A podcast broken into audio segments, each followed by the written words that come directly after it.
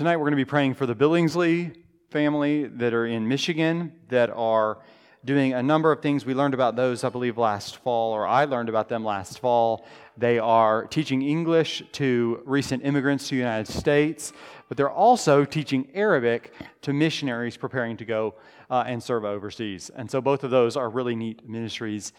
Um, we haven't received a, a, recent update except for his recovery from COVID over the winter. But the Jacob family in Pakistan, they'd sent us an update, and I even saw some in the news today about this. One of the challenges that they're dealing with is that Karachi, where their church is located and where they live, has been dealing with a lot of rain that the city is not used to.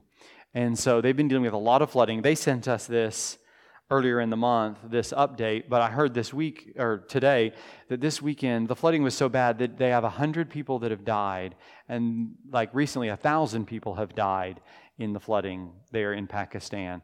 It's, it's affected 33 million people there.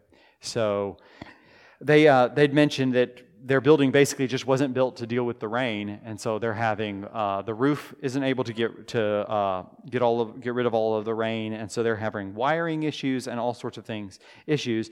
And part of part of the reason that that's important is that the church meets in their home, so that basically their daily life is disrupted, but also the life there uh, of the church that meets in their home. So that's one of the challenges. And then they've dealt with just ongoing family uh, medical emergencies. And I think a couple of their daughters are dealing with heart issues. Um, and the kids were talking about this at the table tonight. I'd forgotten that uh, somebody was dealing with dengue fever in the family. So they've been dealing with a number of health issues. And so we can pray for the Jacob family that just seems like the, the number of challenges they're dealing with right now just seems to be piling up. So let's pray for the Billingsleys and for the Jacobs. God, we rejoice that even in Michigan, you are using the Billingsleys to reach people around the world. There are Muslim countries that are hard to reach into, and yet you bring people from those Muslim countries to Michigan, and they get the chance to uh, learn English, hear the gospel, and have relationships with Christians through the Billingsleys. And so we thank you that you can that you can even use the movement of people for that reason. We thank you for their strategic ministry to prepare missionaries to go overseas and into countries where they need to know Arabic.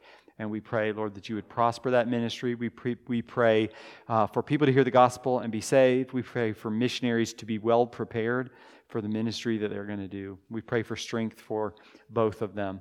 We pray for the Jacob family.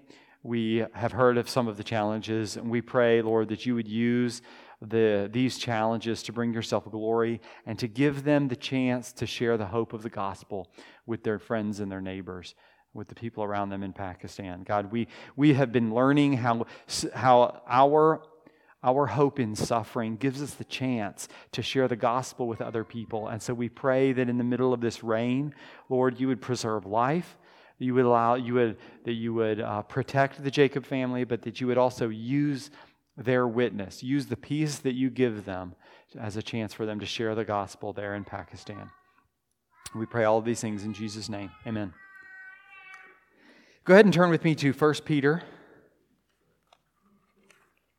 1 Peter chapter 3. Tonight we're going to be looking at verses 17 and 18. This section that we've been walking through over the last several weeks is where Peter is specific, speaking to all believers, not to just not just to slaves, not to just to women, not just to husbands, but to everybody. And he's saying that part of the Christian life means to return, uh, uh, to give blessing to those that do evil to us. And then at the end or at the beginning of 16, he says that in your behavior, in your response, keep a clear conscience. So that's the context for verses 17 and 18 that we're looking at tonight. This section where he says, while you are suffering, keep a clear conscience. And so verses, then we're going to pick up with seven, verse 17. 1 Peter chapter 3, verse 17. For it is better, if it is God's will, to suffer for doing good than for doing evil. For Christ also suffered once for sins, the righteous for the unrighteous, to bring you to God he was put to death in the body, but made alive in the spirit.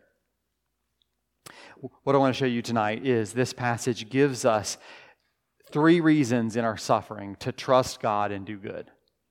This, this, the, the, his overarching theme has been to return blessing for evil, but because uh, of our faith in God. But specifically here tonight, he gives us three reasons for us to trust God and do good when we're suffering.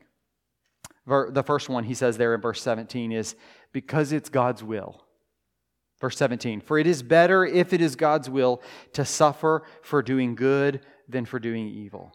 He says that he's calling them to say, we know that if we do evil, that it is just for us to suffer. But and so when we and then when we suffer, we can easily go, well, let, if someone's doing evil to us, that's specifically the suffering he's speaking of here. He's not just speaking generally of suffering, although there are applications to it, but he's speaking specifically of when somebody slanders you and says something that's not true about you. He's speaking specifically and saying, when somebody treats you badly and lies about you, how are you going to respond? We've talked in previous weeks that for me, it, those moments when something's just not true or is one of the harder, the harder places to live out that principle of returning blessing for evil. But here he's saying specifically when you are suffering and somebody is treating you badly, he says, if it's God's will, it's better to suffer doing good than, than, to, than to suffer because you've deserved it. What he's ultimately getting at here is that when we are suffering, we are ultimately dealing with a vertical issue, not simply a horizontal issue. When, when we are dealing, when we are suffering and somebody else is slandering us, and I mean, I think we can just be honest, even in the church, even in the church, people can say things about each other. They can hurt one another. They can say things that are not true. They can, they can take and, and interpret our motives and our behavior in ways that we didn't intend. We, we know, we've been around the church long enough. We know that it happens. Here he says, when that happens, what we're ultimately dealing with is not simply an issue here. We're ultimately dealing with an issue this way. When that happens, we are ultimately dealing with uh, an issue with God. And he says, and so when that happens, can you trust God? Trust that if it is his will, that it is better for that to happen. And so you can trust him if this is what you intended, then it's better for me to walk through this than to not walk through this. It's better because this is what you intended is for me to respond to him or her with grace and with generosity and with sacrifice. Not fighting to get my own way, not fighting to prove that I'm right. What, what Peter is telling us is that if we are if when we are suffering, if we know that it is God's will, then we can trust Him and then do good. I'm reminded of um, my first car when I, I went off to college, and I noticed on my, I actually, uh, I got, my second year of college, I was living in my aunt's basement, and she had new concrete laid in the driveway. So you know it's like really like white and really pretty. And then there were some oil spots where I parked ruining this perfect new concrete. So I got to get this fixed. Like, what's the issue? You know, so then I start parking in the grass to make sure that the concrete looks okay, you know, do what we can. But for now on, I got to park in the grass until we get this issue fixed. And I go to the, the auto mechanic, and he's like, I can't see anything that's wrong. So what we're going to do is we're going to add an additive to your oil, and then you drive it around for a few days, and then bring it back, and we'll take a black light, and we'll see what's the problem. And I, like, because there, there was nothing specifically that we could see that this is the issue. We could just see the proof on the ground. And so the mechanic is going, let's use a black light and let's use something that we're going to add, uh, some dye that we're going to add to your oil so we can try and get to the actual issue. What Peter is telling us here is that the black light of, of God's word tells us that when we are suffering, we are the actual issue that we are dealing with is an issue with do we love and trust God and say, if this is your will, it's better for me to go through this. The, the, the, the black light of Scripture looks at our lives and says, when somebody slanders you and you're walking through the, down a road where somebody is saying evil about you, the actual issue is not an issue with you and them. It's actually an issue of do you trust God and trust that His will and His goodness are for you. So, the ultimate issue that Peter tells us is it gives us this question Can I trust God's wisdom and God's goodness? When, we're, when we walk through suffering, we must ask ourselves Can I trust God's wisdom and his goodness? The second reason to trust God and do good in suffering we see in this passage, the beginning of verse 18 says, For Christ also suffered once for sins, the righteous for the unrighteous, to bring you to God. This second reason that we can trust God and do good in suffering is because of Jesus' suffering. Notice that he, he, he's made this like vertical issue, this if it is God's will. Okay, so now we're dealing with God's will. And this is then he says that Christ also suffered once for sins, the righteous for the unrighteous to bring you to God. Notice he's saying you were the unjust. When you're dealing with suffering and somebody's doing evil to you and you're going through this and you say, God, how can you let them off? Peter says, look in the mirror. He says, Look in the mirror because Jesus suffered once for sins, the righteous for the unrighteous, because you were the unrighteous, because you were the other person. The gospel is, teaches us that when, when we go through suffering, we are always following in his footsteps. And we're not just told, well, can you just try to be like Jesus and try to mimic him a little bit? It's instead, you know what? Look in the gospel and see that when you were God's enemy, he died for you. Remember that when you were God's enemy, He died for you. He didn't wait until you got your act together, and He didn't wait until you apologized correctly. And so Peter says, because of that, you can trust Him and do good. You can trust Him and do good. This, this reminder that here, verse 18, is not just simply like, oh, theoretically, is he's like, you were that unjust person. And so don't ever put yourself in a situation where you're like, can you believe he would do that? Peter says, You were that man. It's, it's, like, it's like the story that we know when, when um, Nathan goes to David and he tells the story of the rich man who stole his neighbor's lamb, pet lamb, so he could feed a guest. And David says, That man should die. And Nathan says, You were that man. Peter says, when you are suffering evil and you get so upset, you were that person. And Christ died for you. And so you can trust him and do good in suffering because he's not calling you to do something that's not, that's not something he's done already. He's, and he, not only that he's done it already, but he's done it for you.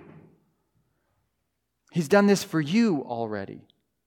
I think that, that the, like the overarching thing that, that, that Peter's trying to get across is how could you not trust somebody who loves you this much?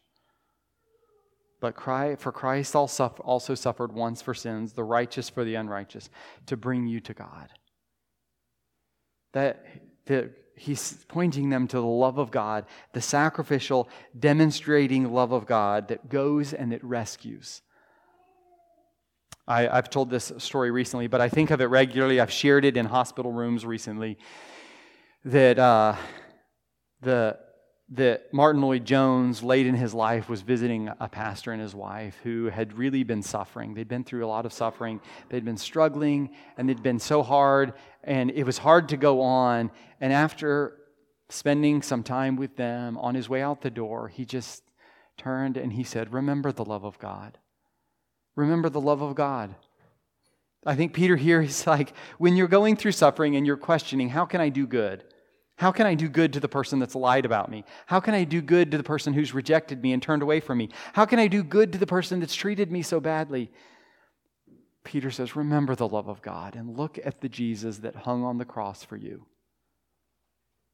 So I think that's the, one of the great motivations of the rehearsing the gospel is so that I shared this last week. I think this passage calls us to prepare in advance to be slandered. It calls us to prepare in advance to suffer. It calls us to prepare in advance for fighting in the church or outside the church or somewhere and to commit ourselves to trusting God and doing good. And one of the ways that we do that is we join Peter in rehearsing the gospel. We rehearse it regularly so that when the day comes, we are not surprised and we say, God, forgive them because they don't know what they're doing. Father, forgive them, and we put ourselves in your hands because your will is best. You know what you're doing. So, the, the, the second reason to trust God and do good in suffering is because of his suffering. And the third reason this passage calls us because of your relationship with God. Look at, look at the second part of 18. He says, It ultimately leads here to bring you to God.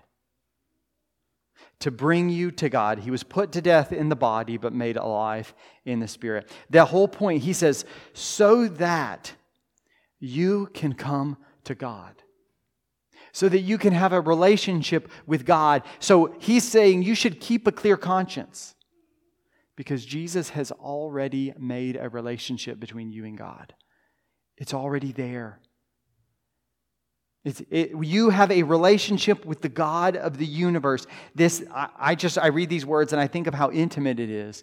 Is that he, not just to forgive you, not just to give you a second chance, you know, for Christ also suffered once for sins, the righteous for the unrighteous, so that you'll learn your lesson and behave better.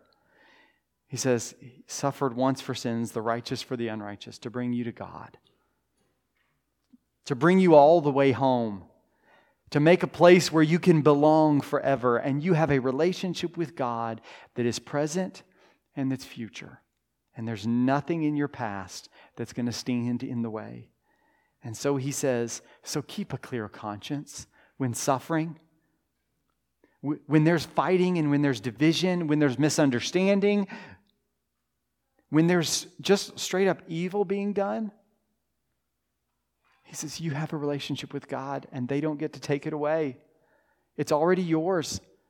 They don't get to threaten it. Their lies aren't true, and God's not going to listen to them. You get to come to be with the God of the universe. So keep a clear conscience and bless when evil is done to you. I'm reminded of the different titles. We, we often think of the titles in the Bible for God. Maybe you know a, a list of the Hebrew names of God. But sometimes I think we need to remind ourselves, and this is what Peter's doing here, is the Bible also has titles for us. And he gives us titles like friend of God, co heir with Jesus, a son of God. Things like a slave or a servant of God. But specifically, these ideas of t- friend of God, an heir of God, a son of God, a member of his family, the, the temple of the Holy Spirit.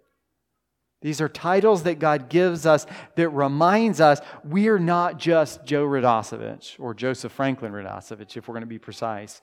We're not simply the place that we're from, the family that we were born into, but God has titles for us, and it reminds us that we belong to Him. And when we suffer and Satan wants to make us think everything, you're about to lose everything, God says, No, your title's secure. Jesus suffered for your sins to bring you to God. Your identity is secure. And so, if that's true, then we can trust that God means good for us. If He has done all the work to establish a relationship with us and nothing is going to threaten it or take it away, then when we go through suffering and when a family member turns their back on us, says something that's not true, steals our inheritance, when, when, when a family, or I'm sorry, when a friend tells somebody else something about us that's not true, when a church blows up over in division, we can trust that God means good for us, and so we're going to be a blessing in the middle of that mess. We're not going to require the situation to be fixed before we keep a clear conscience and we pour out love on those that have hurt us. And all of this is because we have a relationship with God that nothing can touch. Not the situation, not the past, not the present, and not the future. All of these things are secure. So we can trust God and do good in the middle of the worst situation. This passage gives us these three reasons to trust God and do good in suffering because it is His will, because of His own suffering, and because we have a relationship with Him that nothing can touch. And so I think the, the part of the point of First Peter, written to these believers in Turkey who are either suffering or will shortly be suffering, is to get them ready to say, you know what? It is coming. The darkness is coming, but we will be ready to be a blessing in the middle of it. because it is God's will that we do it, and we trust that that's good. Because he suffered once for our sins when we were the darkness that was coming for him. And because he has given us a relationship with him forever that nobody can touch. So we are secure. No evil can touch that. No slander can come in the way. Nobody's going to make him listen. And so then that we can say, okay, God, we trust you enough to be blessings and keep a clear conscience no matter what comes. Let's pray. God, we thank you that your word gives us everything we need for life and godliness. In my flesh, I don't think any suffering is a good idea. But I trust that if it's your will, it's better to suffer that way than for doing evil. And so we, I want to trust you. Uh, we pr- I pray that we would trust you and that we would walk in your ways. And that as we live out the gospel in the, the hard times of our lives, we get the chance to give the reason for the hope that is in us. In Jesus' name, amen.